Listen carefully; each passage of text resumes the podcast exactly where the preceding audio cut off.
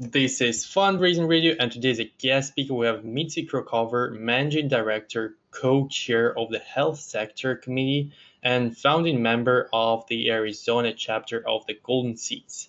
And in this episode, we'll talk about Golden Seeds. How are their chapters different from each other?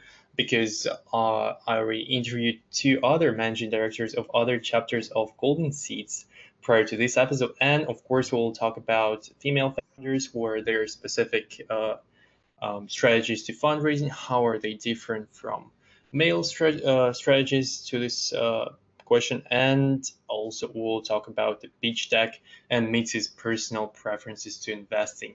So Mitzi, let's kick off by you giving us some background on yourself and on Golden Seeds. Sure. Thank you, Constantine, for inviting me.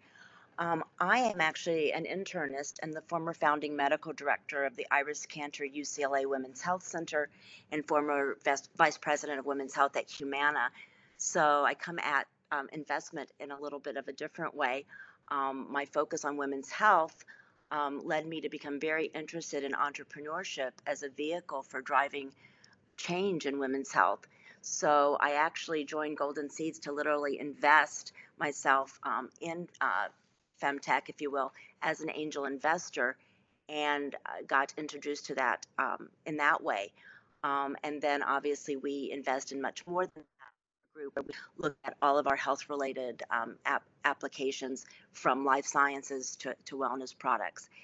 Um, and one of the reasons I chose Golden Seeds is that it obviously has a very good reputation. It's been around for 15 years. Um, and its thesis is to increase gender diversity, um, both in funding and in investment, and provide resources for female entrepreneurs and leaders with promising companies. So that um, that was also very appealing to me. Golden Seeds has about 300 members across the country. We have eight chapters, but we also have um, investors, both men and women, um, even outside of those chapters in, various areas of the country. And as I said, we are focused on the on angel investment and we not only provide capital, but uh, we also leverage our network to help with uh, companies' uh, customer growth. We provide guidance and mentorship. We provide office hours for entrepreneurs to drop in to ask questions. And once funded, we help build boards, advisory, and executive teams, and also can introduce follow on capital. So we see our mission as really um, helping the entrepreneur be successful. Got it, and that's great. And first thing that I want to ask you is about the differences between the chapters. So you have eight chapters, as you said, which is a significant number, by the way. Congrats on that. And uh, I was wondering, does each chapter of Golden Seeds focuses on something specific? So, for example, I know for sure that Angel uh, Tech Coast Angels, each chapter focuses on something special. So one chapter focuses on consumer tech, the other focuses on fintech, the third one focuses on healthcare. Does it work the same way for Golden Seeds? Kind of, but not um, as as discrete as that. So we do have eight chapters. We have our three um, larger chapters and and older chapters um, our headquarters are in New York. We also have a chapter in Boston and in Silicon Valley. And those are the chapters where, when we were all meeting in, um, in person, um, that our entrepreneurs would, in the days of COVID, actually been uh, really a nice opportunity um, to just, you know, we can all as members plug into any of those virtually. But now that everything's virtual, um, it makes it even more easy. Um, our other uh, chapters are in Dallas, Houston, uh, Atlanta, now Arizona, and New Jersey. And so they are our newer and smaller chapters, and all of those, including and including the three larger ones, have what we call office hours as a way for us to be available in our community for entrepreneurs and also to for us to connect with um, uh, promising companies that may then go on to hmm. respect to what we focus on. You know, um, obviously Silicon Valley is um, largely not, I shouldn't say largely, but has a lot of members in the tech and financial areas. Boston has a lot of investors in the life sciences, um, and New York also has um, uh, different kinds of uh, uh, focus on consumers and um, and financial um, investors as well. However, um, as you might guess, even within those groups, um, all of our investors come from so many different professions um, and expertise. And what's really great is that um, even if an entrepreneur pitches in one area, if say that they're pitching in ed tech and we have an ed tech expert in New York, um, will alert that individual. So, ev- so it's we really do use our network of 300 plus members um, when we uh, when when an entrepreneur um, comes to us. Got it. And before we go on to the next topic that I wanted to touch on to I wanted to talk about the thing that you mentioned earlier, which is resources. So, what kind of resources do you provide to founders? Uh, are those office hours mainly, or is it something something else that people can look Sure. at? Well, again, many times the initial um, experience of an entrepreneur is uh, with Golden Seeds is through office hours. And for those that are interested, if you go to the Golden Seeds website, goldenseeds.com, under entrepreneurs, you can actually um, uh, register for and make an appointment for an office hour. Um, I suggest that if you know you do it, if you're, if you're an entrepreneur, you would do it closest to where you are locally, because we have obviously um, each local chapter knows about their local resources as well. Um, but again, in this day and age, we, you can actually uh, uh, check in anywhere. Um, and then that way you kind of understand what Golden Seeds is about, and we can again um, provide uh, some uh, some advice. Sometimes we uh, become connectors to those resources in the community that we think will help an entrepreneur. Um, and again, uh, making uh, or connecting somebody with some um, an entrepreneur with someone with expertise. So again, we just we try to we try to be helpful. Um, and then with respect to once uh, a company comes and screens and gets funded, then we can do everything from lead around. We can help with, um, you know, again, providing strategic and financial. They, they find mentors um, in some of our members, and we also can again network um, network them with the resources that they might need outside of uh, Golden Seeds. So I think that's really the major benefit of working with an angel group is that you get you have so many members and all those members have their own networks and it ends up being an enormous network. So yeah, that's definitely a plus. And the next question I wanted to discuss is Arizona chapter. So what's it like to work in Arizona in the startup field? I've never really gotten out of California personally in terms of uh, work relations. I, I mean, Mhm. only California and New York, those are the only two states that I'm basically working with. How how's it different in Arizona? What's your what's your view on that? Oh, well, you know, I think that we are probably the best kept secret, if you will. Um, you know, it seems like everyone's surprised at the kinds of companies that we're seeing and also that we send um, for screening. Um, the Arizona, you know, Arizona has been growing significantly over the past few years. Phoenix is the fifth largest city in the country, and uh, there's a very much an entrepreneurial spirit. In fact, um, ASU uh, is uh, Arizona State University is known for its entrepreneurship and its focus on that. Um, and our other universities, NAU and University of Arizona, um, also have entrepreneurship programs and um, and strong uh, uh, business entities. Um, the other piece is that again we're growing in tech, we're growing in med tech and biotech, and um, uh, we've also always been strong in real estate and construction. So obviously you're going to see a lot of that um, coming through with respect to entrepreneurship. Um, but we're also seeing wellness and beauty and cybersecurity and educational companies. So Nice. um, what's really, you know, again, and what's also interesting is I think that um, we've been pleasantly surprised about the number of women entrepreneurs and, and women founders that have sought us out. And it's been very gratifying um, to meet those women and uh, and help them. Great, that's that's so great that you know Arizona. It's great that Arizona is growing. Uh, I'm really happy to hear that. And uh, my next question was about some places that are not growing as fast as, let's say, Phoenix, which is, as you said, fifth largest uh, city in the US.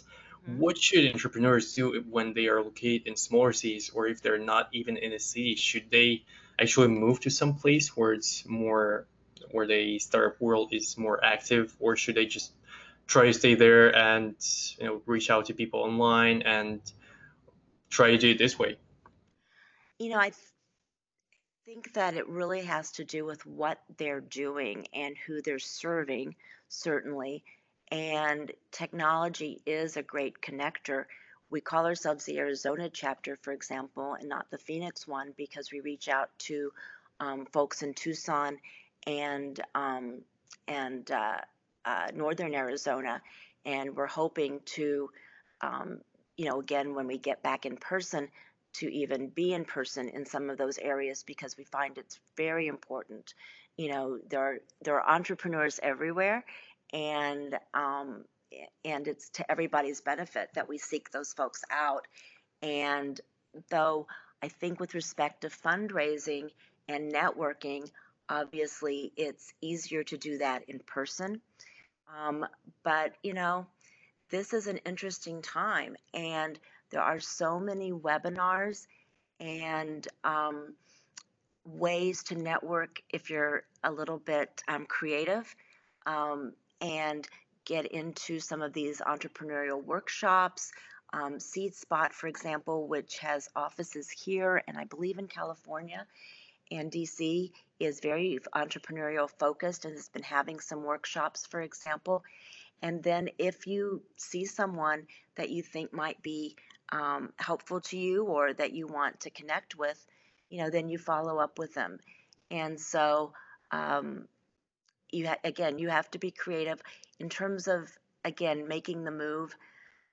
I think that again, um, that's something that's obviously very personal, and if you can be someone that can even come in person when you can, then that may be all that you need. If you really need an ecosystem around you, then you know you might consider that. But I think the days of having to go to Silicon Valley or New York, um, you know, are not necessarily as significant as going to some place more local because so many communities are really focusing on innovation mm-hmm. and on uh, right. I would look in your own backyard first. Absolutely, that's that's a great advice, and I totally agree with you on that. And here we're moving on to the topic of female founders. So, what's do you think there is like a specific strategy for female founders to follow? Because uh, I mean, there is a certain path for male founders to take, but is it some somewhat different for females? Should they reach out first to uh, female focused investors like Golden Seeds, or should they just reach out to whoever they think um, will just be interested most in their field? Again, there's no right answer. Um, I think that you, as an entrepreneur and founder, reach out to anyone you think can help you. Um, I think that, um, you know, again, when uh, folks seek out golden seeds, they probably also pitch to other angel groups, and mm-hmm. certainly um, they many times have advisors um, on their teams that um, connect them with other investment organizations. But you know, I th- I think you do I think you do as much as you can because you know funding is uh, it's probably one of the most difficult things that a founder has to do uh, fundraising, I should say. And you don't know, you know, where you're going to get that funding, so you really have to uh, uh, cast your net um, widely. But I would also say you want to cast your net strategically. So going back to your point, certainly if there are female um, focused uh, organizations, that's one way. Um, if there's a specific uh, organization or investment group that focuses on, for example, as you talked about fintech or medtech or whatever it is, um, and that's your area, absolutely. So, um, but don't go and um, pitch again without what knowing why you're pitching to that group. Right, that's that's a great advice, and it's true. Just do your homework, you know, research the angel group, Mm-hmm. know some nice things about them, and try to drop them in the conversation. People will like that. So exactly. next question was about pitch deck. So uh, you get to see a lot of presentations, you see a lot of founders speaking, but eventually, before you see them pitch, you see their pitch deck without them actually giving any any Mhm. kind of uh, word, any kind of verbal pitch. So what do you think are the three must-have points on the pitch deck that you really look for on that pitch deck? Oh, just three, huh? Um, I, you know, I think obviously what the problem is and what their solution is. I, and I want to know if they've really looked at the market and the competition and how they differentiate themselves from that competition. And then as an investor, one wants to know how is this company going to make me money and what's the proof? So, what is the business strategy and what is the exit strategy? Has that been thought through? hmm That's actually something somewhat new to me because I've heard uh, some investors saying that like I do not like to see the exit strategy because it's something like so far away uh, from this moment that a lot of things will change from now and to that point. So why exactly do you like to see this exit strategy on the pitch deck? What you said is absolutely true. Things change and you have to be flexible and nimble, but you can't. I always think that you have to look at the um, to get there and plan for it. And so if the entrepreneur has more of a sense of who who they might um, be strategically aligned with or bought by or whatever it is, then they're more likely to start those conversations earlier and potentially be more successful. So, and I'm not saying just have one exit strategy, but if you have, you know, again, a number of possibilities, it's nice to see that you've thought those out. And again, many entrepreneurs have already had those conversations or started to have those conversations or sought those other entities out to have some kind of relationship that they can build on later. Right. I think I'm somewhat in between those two. I think that having an exit strategy means that you are actually, you know, thought the whole uh, the whole way through. You know, Mhm. who needs this product? You need you, you see that this specific company has a need for it, so uh, you know, we assume that probably customers need it as well. So that's that's a good point. But what do you think are the three most common mistakes that founders make while they're actually pitching to you? So when there's both a pitch deck and the verbal follow up on the pitch deck. Um, first of all, focusing too much time on the product, and um, and so uh, you know, again, you want to be clear, you want to be um, succinct in some ways. Um, so I again, uh, because you want to get to all those other um, pieces of information. Um, the other, again, mistake or um, things that you want to focus on is being clear about the pathway, again, to revenue and or to exit. And just in terms of presentation, um, being defensive if uh, there's a question or if there's some pushback. Um, one of the assets we see for entrepreneurs is their coachability because that means that they're flexible, they can see other people's perspectives, um, they can incorporate, you know, experienced perspectives to make decisions. So being defensive really uh, works against that. Right, and that's that's a really good red flag that you've pointed out. Just don't fight the investors. Come on, they are giving you money. exactly. Good point. Good point. So we're moving on to the last question of today's episode, which is a call to action. What's that one thing that you would like the listeners to do as soon as the episode is over?